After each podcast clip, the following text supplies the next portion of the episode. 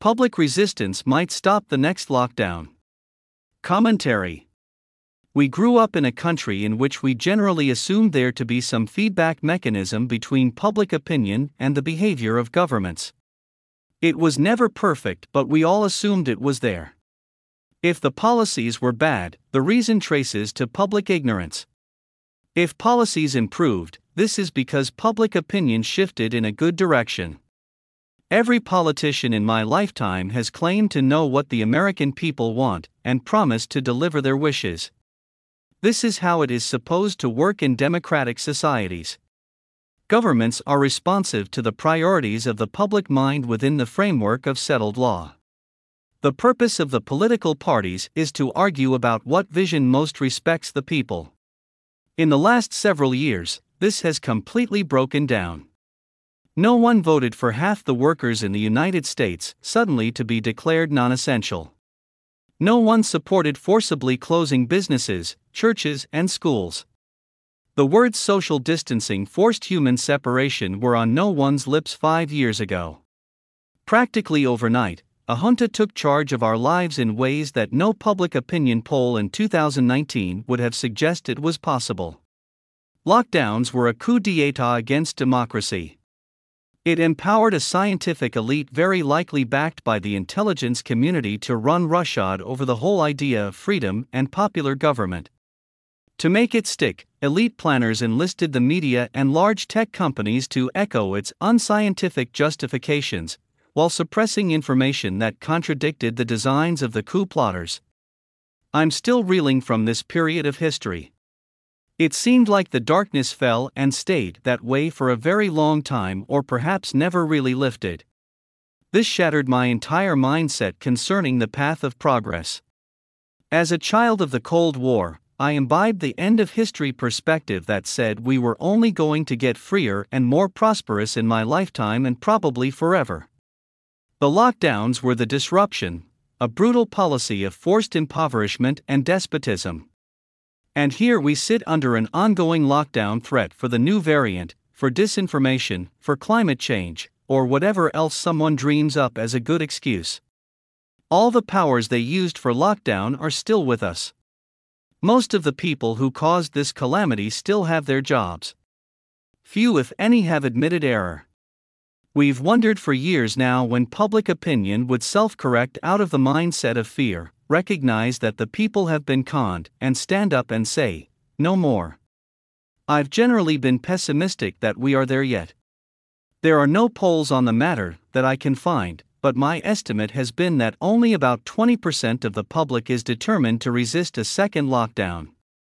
To be sure, my own social media feeds are packed with anti-lockdown attitudes and posts.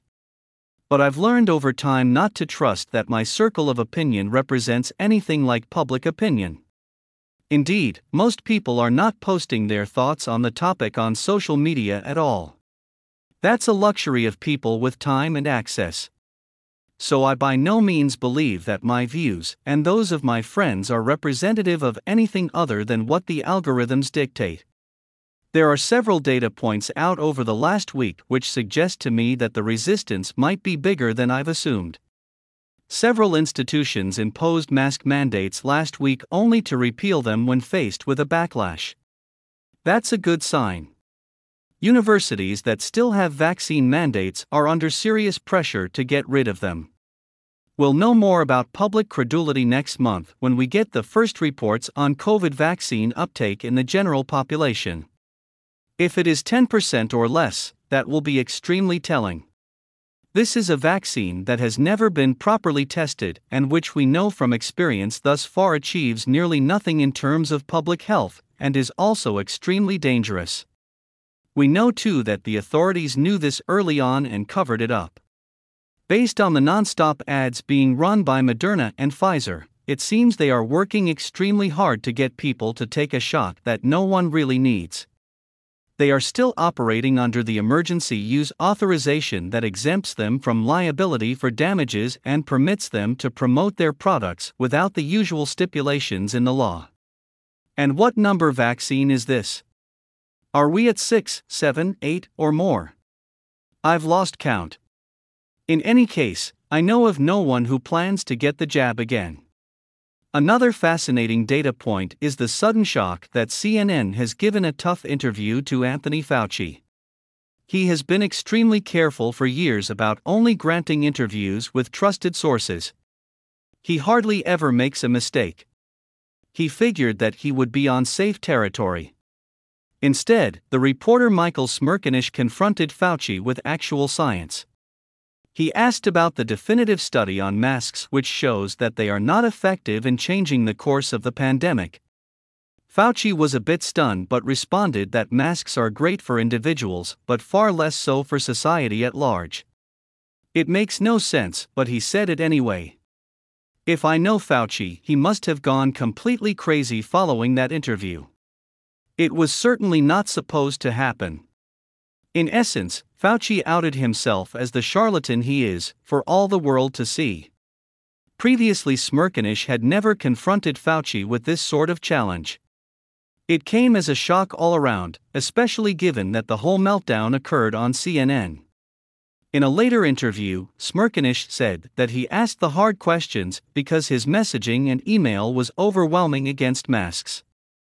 He very naively figured he would ask Fauci because he was confident that Fauci would refute all the attacks. That didn't happen. Fauci fell apart. In a later podcast by the reporter, he said he is certain where the passion is among the public. The resistance is extremely informed and very powerful. It might only be twenty-five percent, he clarifies, but it is the decisive group because it is more engaged, knowledgeable, and willing to act. Nor is it all conservatives who watch Fox News.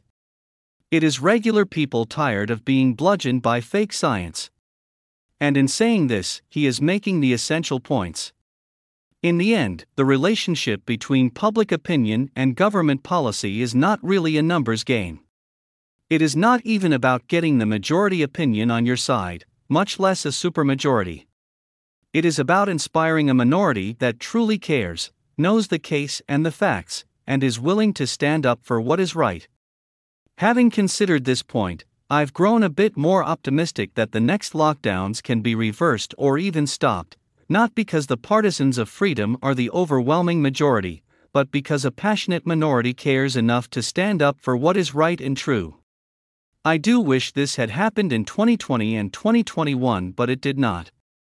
And here we are today. We've lived and we've learned. Now we are in a position to insist in every way possible that this will never happen again.